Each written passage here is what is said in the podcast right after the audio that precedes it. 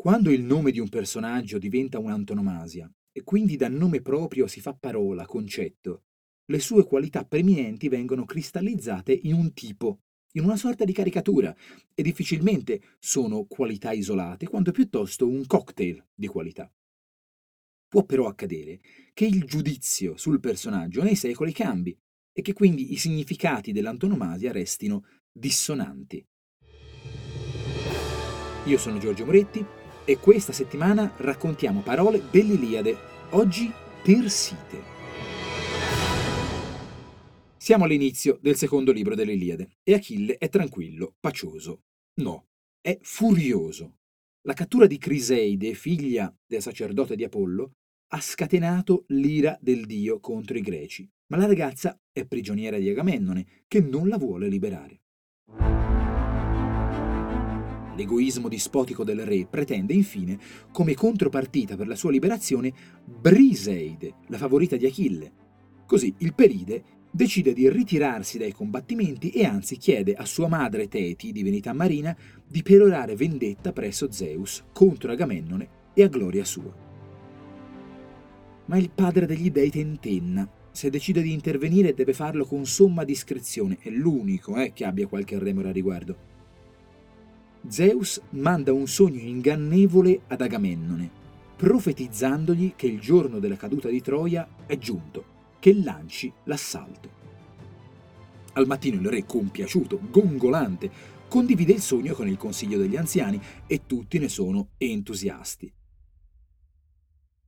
Per saggiare la tempra dei suoi soldati, però, decide di convocare un'adunanza dando la notizia opposta, pensate che volpe, a sentire che si doveva fuggire, però, i soldati non rispondono con l'indomita tenacia sperata da Agamennone. No, Troia dalle larghe strade sarà nostra, vinceremo anche la profezia e il destino avverso. Invece si catapultano tutti alle navi, felici e smaniosi di tornare a casa.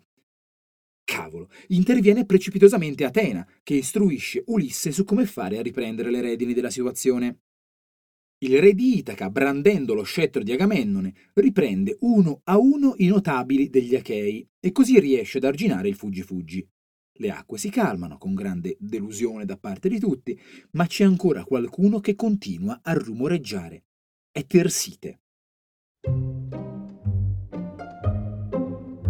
Non c'è un greco più brutto di lui.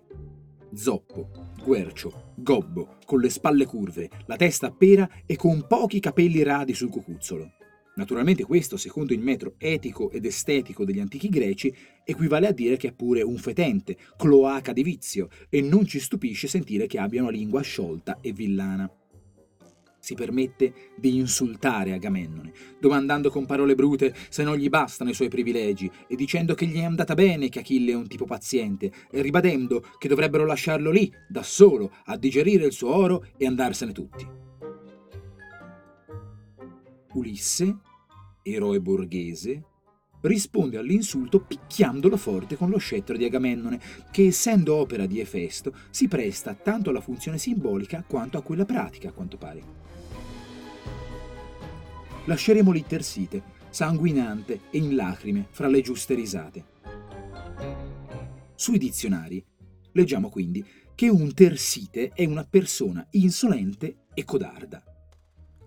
Sarà un tersite il socio che vuole abbandonare l'investimento sulla base di maldicenze e allusioni che ripete e insinua a sua volta Tersite l'accademica che evita il confronto pubblico con insinuazioni oltraggiose, Tersite la politica che sobilla con diffamazioni subito negate. Sembra esserci della baldanza nel Tersite, in effetti baldanzoso è il suo significato etimologico, ma è piuttosto una sfrontatezza vile, quella di chi offende per coprire la ritirata. Questo tipo esiste e ci è noto, ed è interessante avere una parola per evocarlo. E però il richiamo a Tersite non funziona bene. Un po' perché non è un riferimento così spendibile. In realtà è sempre stato decisamente elitario, ma questo con le parole mediche è parte del gioco. Soprattutto, non ci fa più ridere né sprezziamo più chi per ultimo, solo e ancora indomito e accidentalmente bruttacchiolo, si fa rappresentante della plebaglia mandata a morire per la ricchezza, l'onore e il prestigio di pochi oppressori guerrafondai. E vedere un re che lo mena con uno scettro divino fa schifo. Faremo anche le parole dell'Odissea? Faremo anche le parole dell'Odissea. Intanto, un caro saluto anche alle persone insolenti e codarde che alla fine non sono poi così male. Ci sentiamo lunedì. Buon fine settimana.